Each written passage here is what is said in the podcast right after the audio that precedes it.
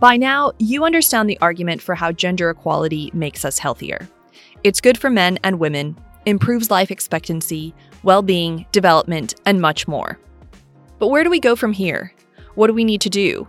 If you work in development or in public health, you know there's a mountain of analysis and research about how to best support women and girls. And we aren't going to be able to do that debate justice. What we can do is try to break through the noise and distill three key points that can help all of us make our workplaces, industries, communities, or countries more equitable. From DAI's Global Development Team, I'm Megan Howe, and you're listening to Unburdened. In this series, we've explored how gender equality can make us healthier. And on our fifth and final episode, we ask where do we go from here? Today, we speak to three experts for three ways to improve gender equality.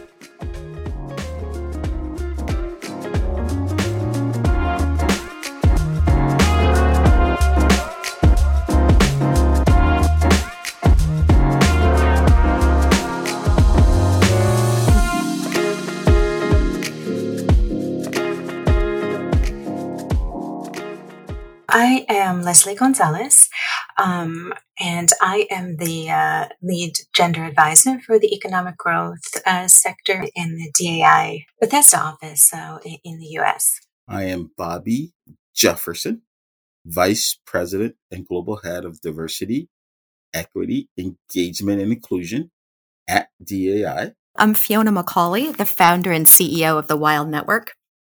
I work as a professor at Georgetown University's McDonough School of Business, where I teach startup social entrepreneurship. And I also lead a leadership clinic for MBAs there.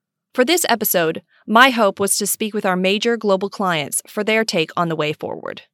But instead, we've improvised. Our panel this episode happens to be an all American cast, but we realize that's part of the problem.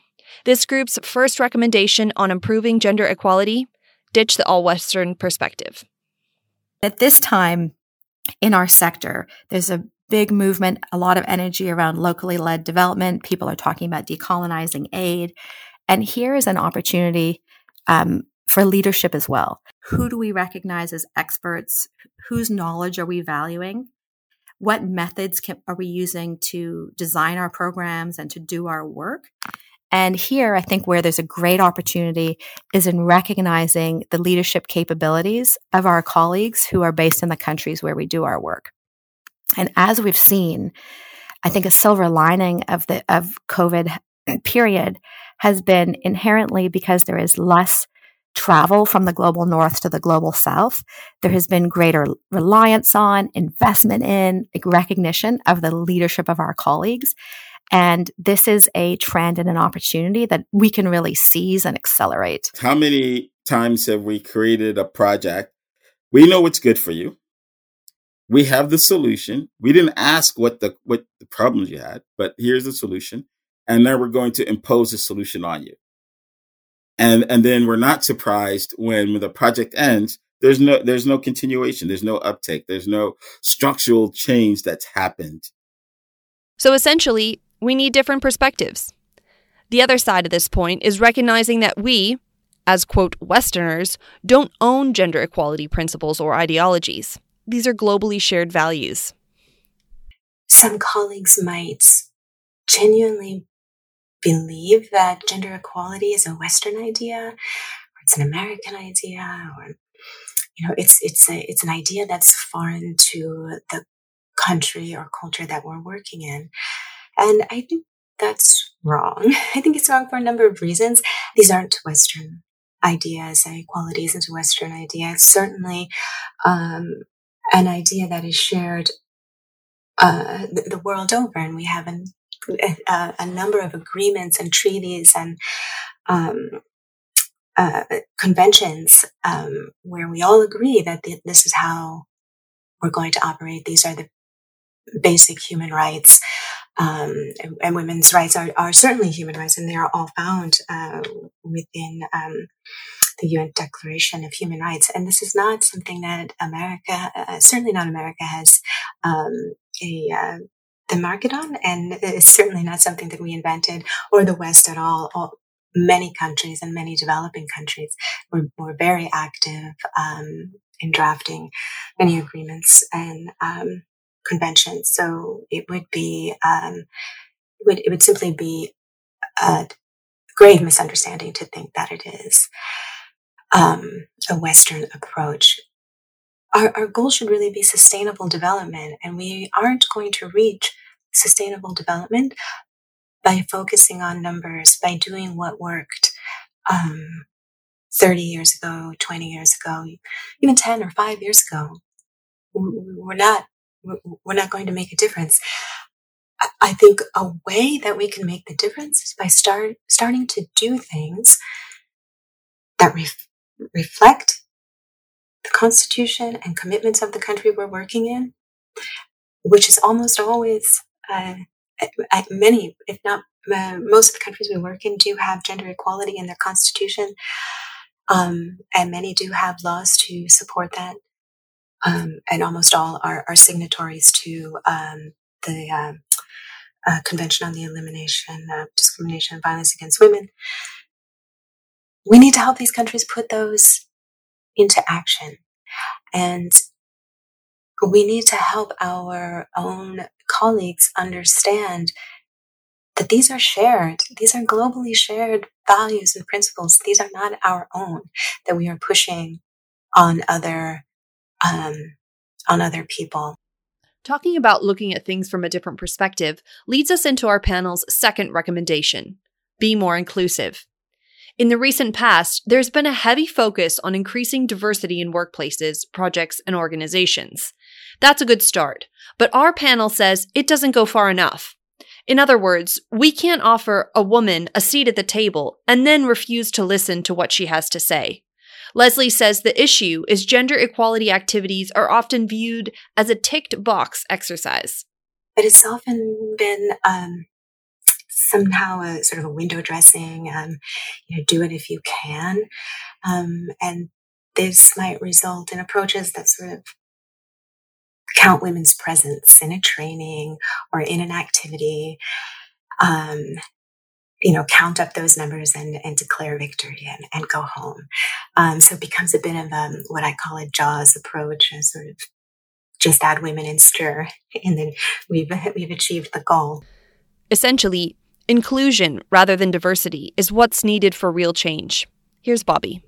So um, I'll, I'll, start with the diversity, equity, inclusion lens, being much more inclusive, right? So there's weak inclusion and strong inclusion, and and um, you know, weak inclusion is when you have people who are contributing towards the group or contributing towards the solution, but they're only there because they have a specific skill, right? They may be brilliant or they just have um, only one or two um, characteristics that you want.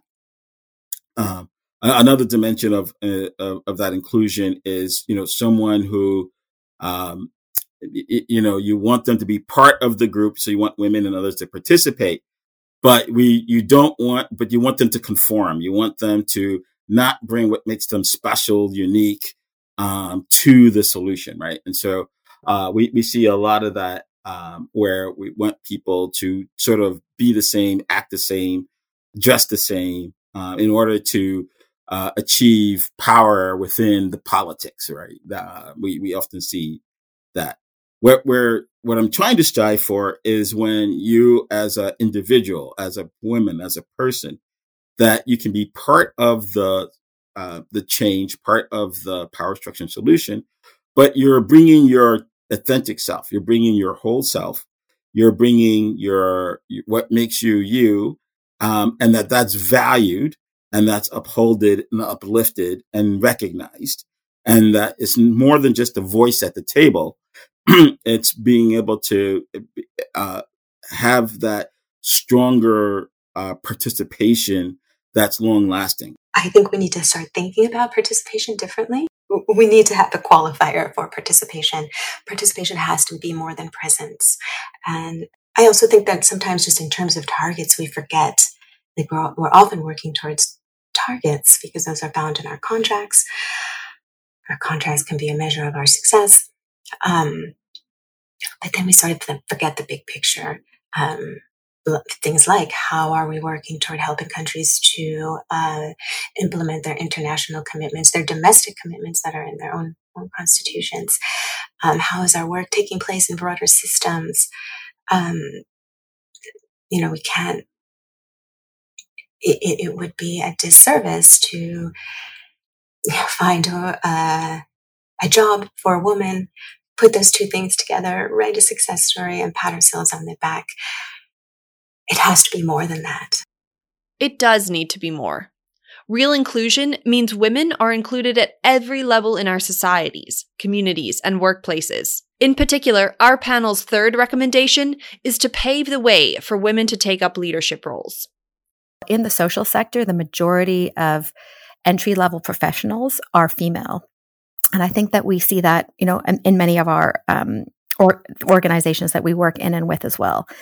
But if you look at who the executive team level uh, leaders are, who's on the board, we then see that this it is not definitely not dominated by women typically.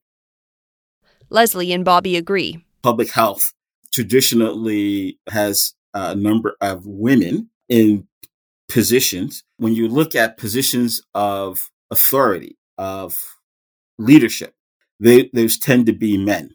So there, there's this, this dichotomy though, even that, um, public health has, you know, a great candidate pool of, of women.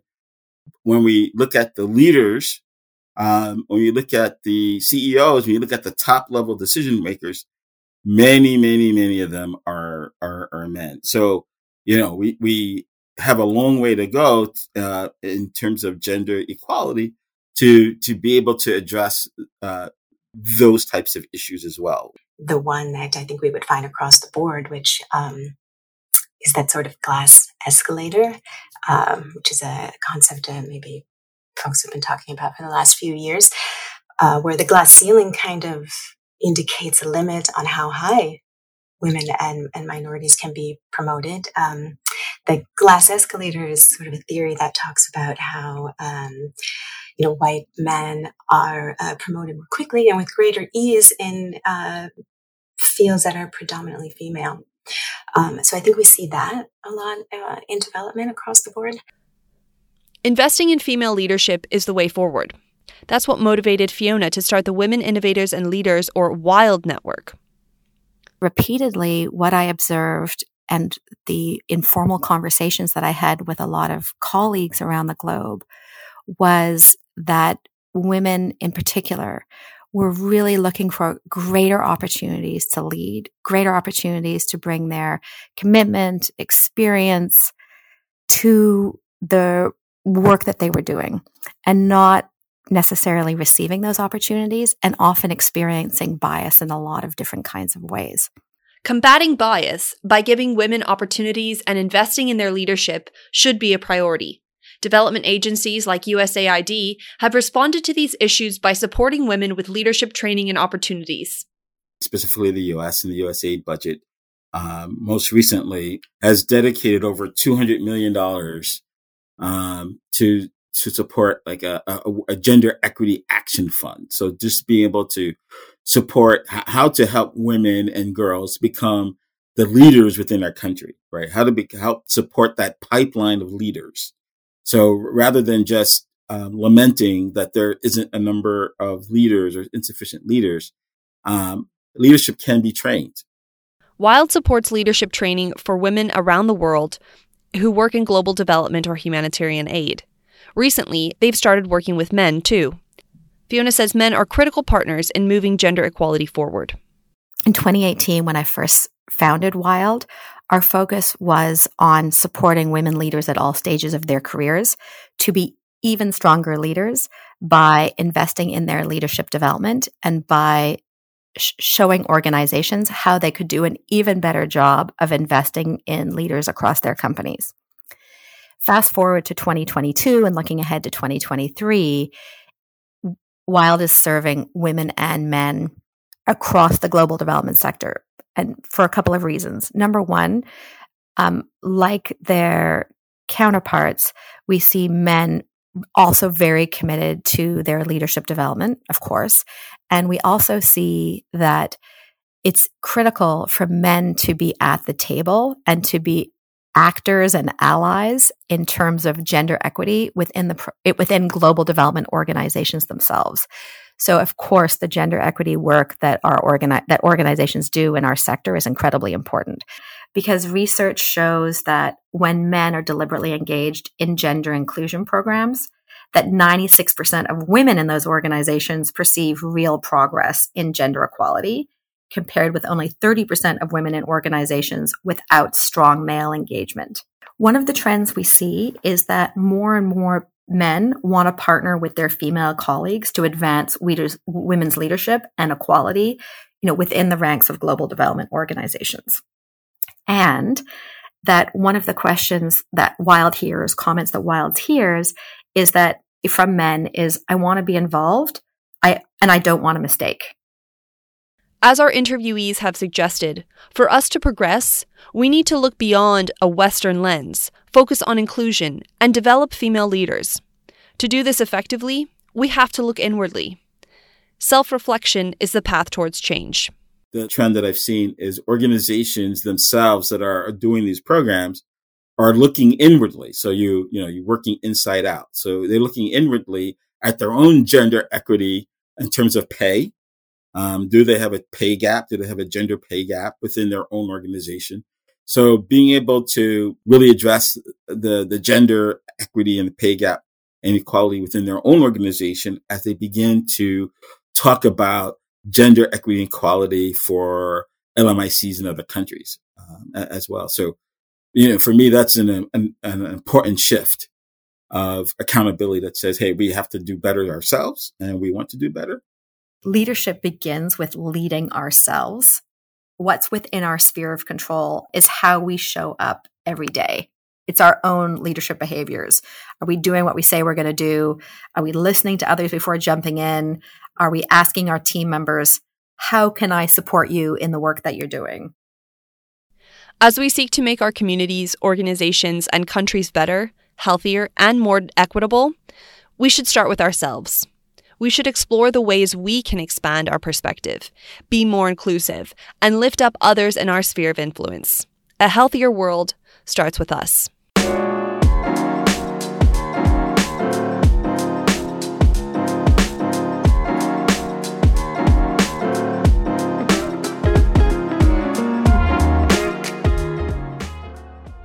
Unburdened is a DAI production. Check out our show notes for links to the research we used in this episode. If you liked the show, leave us a rating, or you can get in touch with me, Megan Howe, on Twitter. For more information, visit our website at dai.com slash unburdened dash podcast. Thanks for listening.